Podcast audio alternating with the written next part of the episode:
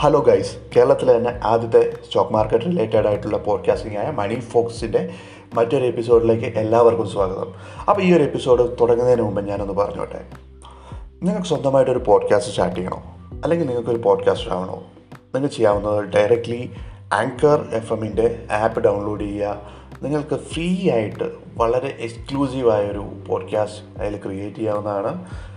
അപ്പോൾ അതിന്റെ പ്രത്യേകത എന്ന് പറഞ്ഞു കഴിഞ്ഞാൽ ആങ്കർ എഫ് എം തന്നെ ഈ ഒരു നിങ്ങൾ ക്രിയേറ്റ് ചെയ്യുന്ന പോഡ്കാസ്റ്റിനെ വിവിധങ്ങളായ പോഡ്കാസ്റ്റിംഗ് പ്ലാറ്റ്ഫോമിലേക്ക് ഡിസ്ട്രിബ്യൂട്ട് ചെയ്യുന്നതാണ്. ഫോർ എക്സാമ്പിൾ ആപ്പിൾ പോഡ്കാസ്റ്റ് അല്ലെങ്കിൽ ഗൂഗിൾ പോഡ്കാസ്റ്റ് അങ്ങനെയുള്ള പോഡ്കാസ്റ്റിംഗ് പ്ലാറ്റ്ഫോമുകളിലേക്ക് ആങ്കർ എഫ് എം നിങ്ങൾക്ക് വേണ്ടി നിങ്ങളുടെ പോഡ്കാസ്റ്റിനെ ഡിസ്ട്രിബ്യൂട്ട് ചെയ്ത് തരും. അപ്പോൾ ഈ ഒരു സർവീസ് വളരെ ഫ്രീ ആണ് ഹൺഡ്രഡ് പെർസെന്റേജ് ഫ്രീ ആണ്. പിന്നെ അങ്ങനെ നിങ്ങൾക്ക് മലയാളം പോഡ്കാസ്റ്റിംഗ് കമ്മ്യൂണിറ്റിയുടെ ഒരു ഭാഗമാകാനും സാധിക്കും. അപ്പോൾ എല്ലാവരും ഇന്ന് തന്നെ ആങ്കർ എഫ് എം ഡൗൺലോഡ് ചെയ്യുക ആങ്കർ എഫ് എം നിങ്ങളൊരു പോഡ്കാസ്റ്റർ ആകുക അങ്ങനെ നമ്മുടെ കമ്മ്യൂണിറ്റി വളരട്ടെ. അപ്പോൾ നമുക്ക് നേരെ എപ്പിസോഡിലേക്ക് കിടക്കാം.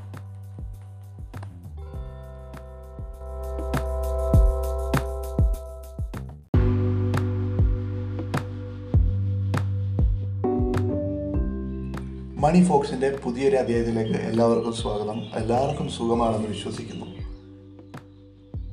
അപ്പോൾ ഇന്ന് നമ്മൾ ഡിസ്കസ് ചെയ്യുന്ന ടോപ്പിക് എന്ന് പറഞ്ഞു കഴിഞ്ഞാൽ ഭാവിയിൽ അതായത് ഫ്ലറിഷ് ചെയ്യാൻ പോകുന്ന മൂന്ന് ബിസിനസ്സുകളും പിന്നെ ഭാവിയിൽ ആ ഒരു ബിസിനസ്സിന്റെ പ്രാധാന്യം നഷ്ടപ്പെടാൻ പോകുന്ന മൂന്ന് ഇൻഡസ്ട്രികളെ കുറിച്ചിട്ടുമാണ് നമ്മളിന്ന് സംസാരിക്കുന്നത്.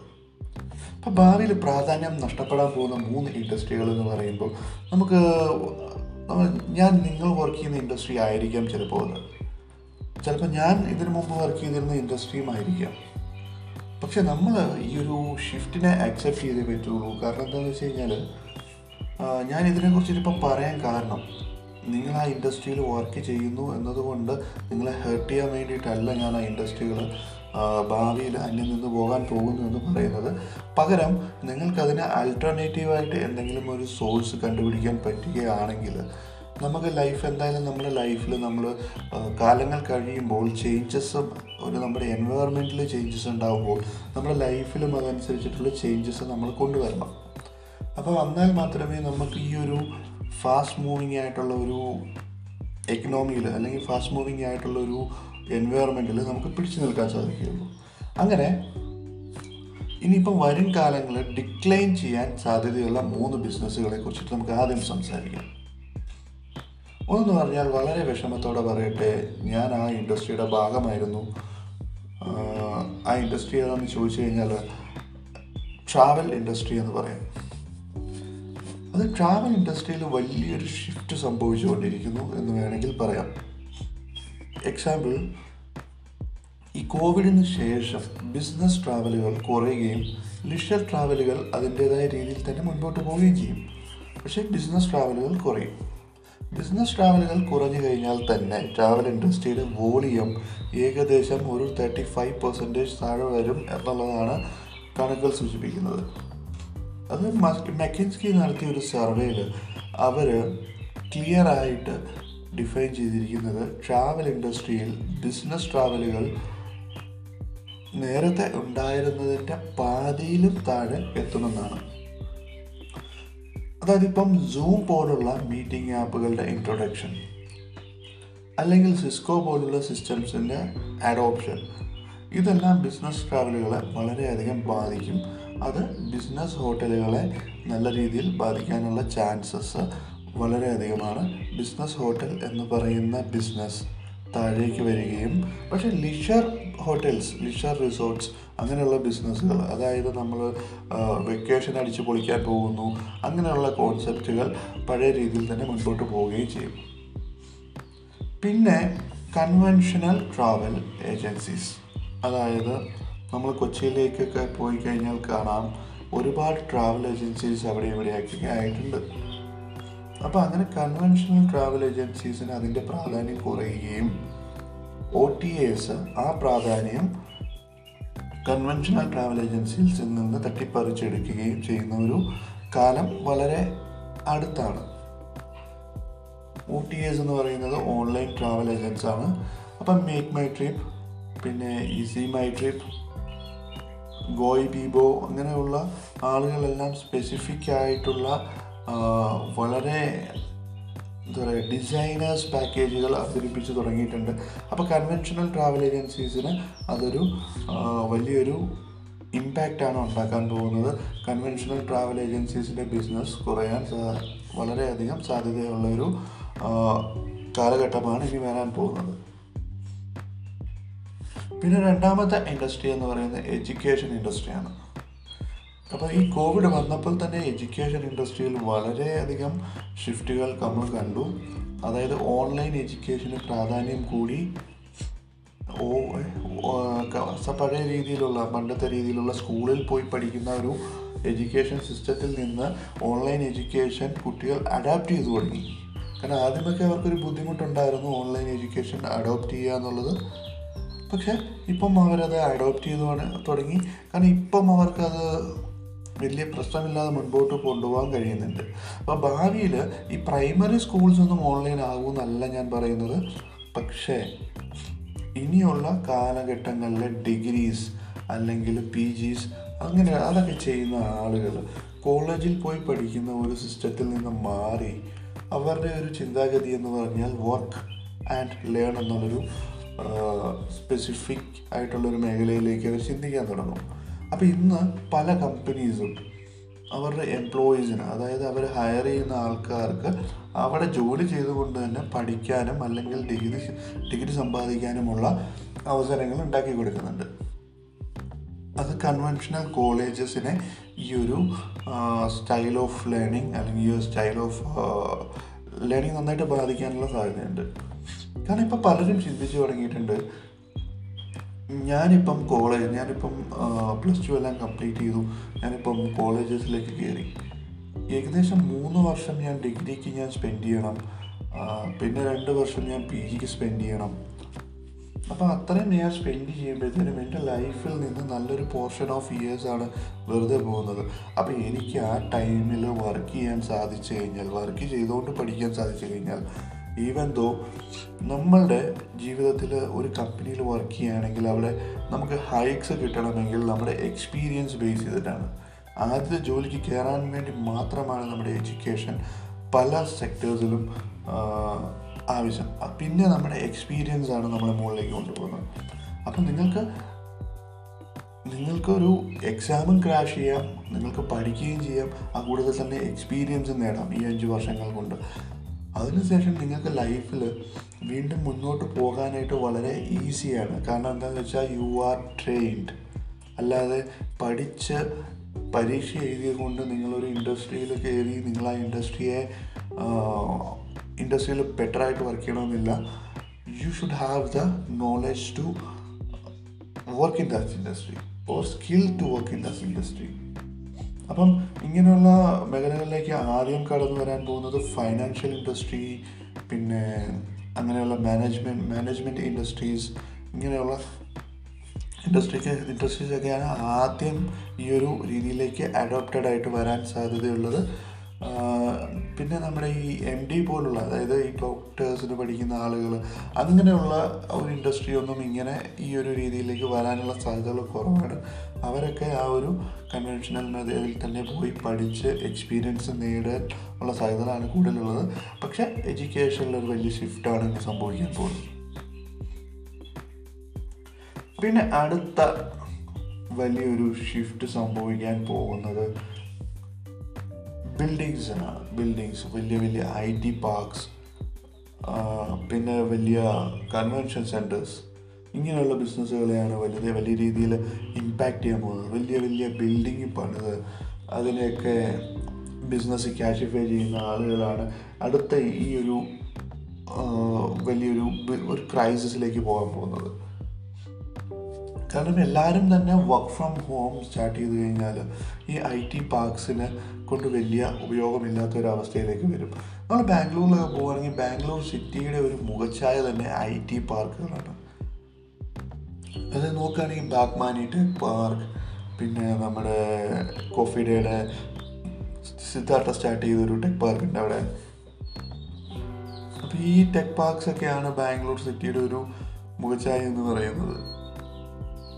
അപ്പോൾ ഈ ടെക് പാർക്സൊക്കെ ഇനി വരും കാലഘട്ടങ്ങളിൽ ഈ ടെക് പാർക്സ് കൊണ്ടൊന്നും വലിയ ഒരു യൂസ് ഇല്ലാത്തൊരവസ്ഥയിലേക്ക് വരും. ആ ബിൽഡിംഗ് എല്ലാം ഐഡിലായിട്ട് കിടക്കുന്ന ഒരു അവസ്ഥയിലേക്ക് വരും.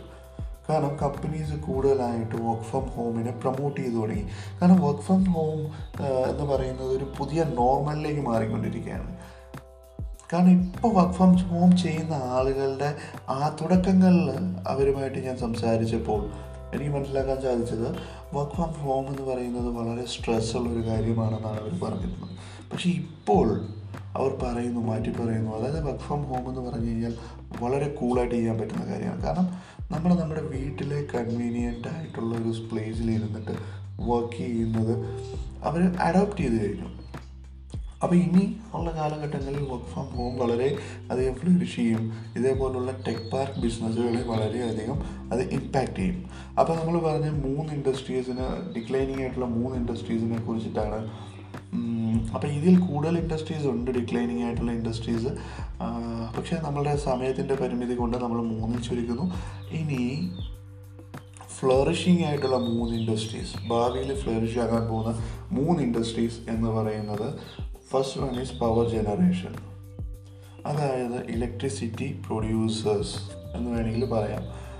ഭാവിയിൽ ഗ്രീൻ എനർജിക്ക് വളരെയധികം സാധ്യതയുള്ളൊരു ടൈമാണ് ഇനി വരാൻ പോകുന്നത്. അപ്പം ഈ ഇലക്ട്രിസിറ്റി പ്രൊഡ്യൂസേഴ്സിൽ തന്നെ ഏറ്റവും കൂടുതൽ ഗ്രോത്ത് കാണാൻ പോകുന്നത് സോളാർ എനർജി റിലേറ്റഡ് ആയിട്ടുള്ള ബിസിനസ്സിലായിരിക്കും ഭാവിയിൽ നമ്മുടെ ഗവൺമെന്റ് പറയുകയാണ് എല്ലാ വീടുകളും എല്ലാ റൂഫ് ടോപ്പുകളും സോളാറൈസ്ഡ് ചെയ്യണം. അറ്റ്ലീസ്റ്റ് ഇത്ര പെർസെന്റേജ് എങ്കിലും നിങ്ങളുടെ വീട്ടിലെ ഉപയോഗത്തിലുള്ള ഇലക്ട്രിസിറ്റി നിങ്ങൾ സോളാർ വഴി ജനറേറ്റ് ചെയ്യണം. പിന്നെ ഭാവിയിൽ വരാൻ പോകുന്ന ഇലക്ട്രിക് കാർസിന്റെ ഒരു ബൂമ് അപ്പോൾ ഇത്രയും മെഗാവാട്ട് നമ്മളൊന്ന് ചിന്തിച്ചറിയാം നമ്മൾ നമ്മുടെ ആവശ്യത്തിനുള്ള ഇലക്ട്രിസിറ്റി എല്ലാം കേരളത്തിൽ ഉൽപ്പാദിപ്പിക്കാൻ കഴിയുന്നുണ്ടോ? എത്ര എത്രത്തോളം ഇലക്ട്രിസിറ്റിയാണ് നമ്മൾ വെളിയിൽ നിന്ന് കാശ് കൊടുത്ത് വാങ്ങുന്നത്? അപ്പം നമ്മൾ ഹൈഡ്രോ പവറിനെ ഡിപ്പെൻഡ് ചെയ്ത് പോകുന്ന ഒരു സംസ്ഥാനമാണ് കേരളം എന്ന് പറയുന്നത്. അപ്പം ഹൈഡ്രോ പവറിൽ ഉത്പാദിപ്പിക്കാൻ പറ്റുന്ന എനർജിക്ക് ഒരു ലിമിറ്റ് ഉണ്ട്. അപ്പോൾ ആ ഒരു ലിമിറ്റ് കഴിഞ്ഞ് കഴിഞ്ഞാൽ അവിടെ ഇലക്ട്രിസിറ്റി ഉത്പാദിപ്പിക്കാൻ സാധിക്കില്ല. അപ്പം അങ്ങനെ വരുമ്പോഴാണ് സോളാർ പാനൽസ് അതായത് യൂണിറ്റിനുള്ള ഇലക്ട്രിസിറ്റിയുടെ കോസ്റ്റ് കൂടിക്കൊണ്ടിരിക്കുന്നു. ആ സമയം തന്നെ അടുത്തൊരു വശത്ത് സോളാർ പാനൽസിന്റെ വില കുറഞ്ഞുകൊണ്ടിരിക്കുന്നു. അപ്പം ഭാവിയിൽ സോളാർ പാനൽസ് എല്ലായിടത്തും എല്ലാ വീടുകളുടെയും റൂഫ് ടോപ്പുകളിൽ നമ്മൾ മാൻഡേറ്ററി ആയിട്ട് ചെയ്യാൻ പോകുന്ന ഒരു കാര്യമായിരിക്കും സോളാർ പാനൽസ് എന്ന് പറയുന്നത്. ഈവൻ ദോ ഒരു പെർട്ടിക്കുലർ സ്ക്വയർ ഫീറ്റിന് മുകളിലുള്ള ബിൽഡിങ്ങിൽ സോളാർ പാനൽസ് മാൻഡേറ്ററി ആക്കുന്ന ഒരു നിയമം പോലും വന്നാലും അതിശയിക്കേണ്ട ആവശ്യമില്ല. അപ്പോൾ അങ്ങനെ ഭാവിയിൽ വളരെ ഫ്ലറിഷിങ്ങാകാൻ പോകുന്ന ഒരു ഇൻഡസ്ട്രിയാണ് solar panels and power generation related ആയിട്ടുള്ള ഇൻഡസ്ട്രി. അപ്പോൾ ഇപ്പം നമ്മൾ ഇന്നത്തെ കാലത്ത് സോളാർ പാ നമ്മളിപ്പം സോ ഇപ്പം തന്നെ സോളാർ പവർ നമ്മൾ വീട്ടിൽ ജനറേറ്റ് ചെയ്യുന്നുണ്ടെങ്കിൽ നമുക്കത് ഓൺ ഗ്രിഡ് എന്ന് പറയുന്ന ഒരു ടെക്നോളജി വഴി നമുക്ക് ടെക്നോളജി അല്ല ഓൺ ഗ്രിഡ് എന്ന് പറയുന്ന സിസ്റ്റം ഉപയോഗിച്ചിട്ട് നമുക്കത് കെ എസ് ഇ ബിക്ക് കൊടുക്കുകയും തിരിച്ച് നമ്മൾ ആ ഇലക്ട്രിസിറ്റി യൂസ് ചെയ്യുമ്പോൾ നമ്മൾ കൊടുത്ത യൂണിറ്റും നമ്മൾ യൂസ് ചെയ്ത യൂണിറ്റും തമ്മിൽ ആവറേജ് ചെയ്തിട്ട് നമുക്ക് അതിൽ നിന്ന് ബെനിഫിറ്റ് ഉണ്ടാകുകയും ചെയ്യുന്ന ഒരു കാലഘട്ടത്തിലേക്ക് നമ്മൾ നീ എത്തിക്കഴിഞ്ഞു. അപ്പോൾ അതിനെ ഇനിയിപ്പം കൂടുതൽ പ്രൊമോട്ട് ചെയ്യുകയും ഗവൺമെന്റ് എല്ലാം കൂടുതൽ പ്രൊമോട്ട് ചെയ്യാനുള്ള സാധ്യത വളരെയധികമാണ്.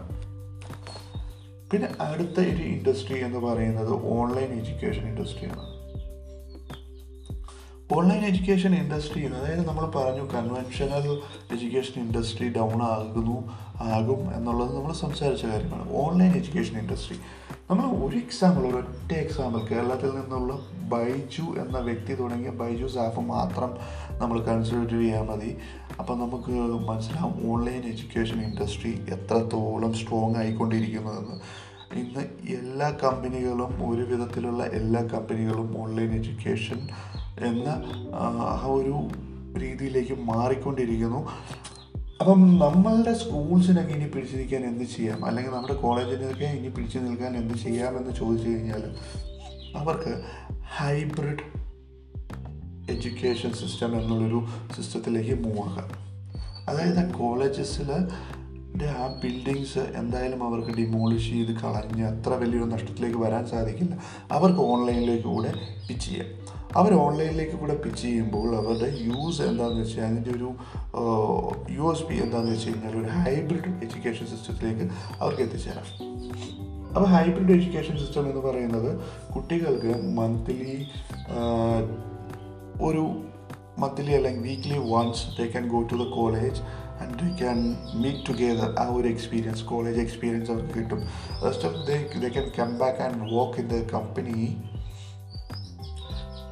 and they can what? They can use the online platform to learn so hybrid education system ഭാവിയിൽ ഇങ്ങനെയുള്ള അന്യം നിന്ന് പോകുന്ന കൺവെൻഷനൽ കോളേജസിന്റെ ഹൈബ്രിഡ് എഡ്യൂക്കേഷൻ സിസ്റ്റത്തിലേക്ക് മാറാം. അങ്ങനെ അവർക്ക് പിടിച്ചു നിൽക്കാനുള്ള ഒരു സ്ട്രെങ്ത് ഉണ്ടാകാനുള്ള സാധ്യതയുണ്ട് ഹൈബ്രിഡ് എഡ്യൂക്കേഷൻ സിസ്റ്റത്തിൽ അപ്പം നമ്മൾ ഓൺലൈൻ എഡ്യൂക്കേഷൻ സിസ്റ്റത്തെ കുറിച്ച് പറഞ്ഞു വളരെ ഫ്ലോറിഷിങ് ആയിക്കൊണ്ടിരിക്കുന്നു. അപ്പോൾ ഇനി കോളേജ് ഡിഗ്രീസ് എല്ലാം അല്ലെങ്കിൽ പി ജി ചെയ്യുന്ന ആളുകളെല്ലാം ഓൺലൈൻ എഡ്യൂക്കേഷൻ സിസ്റ്റത്തിനെ യൂട്ടിലൈസ് ചെയ്യാനുള്ള സാധ്യത വളരെ അധികമാണ്.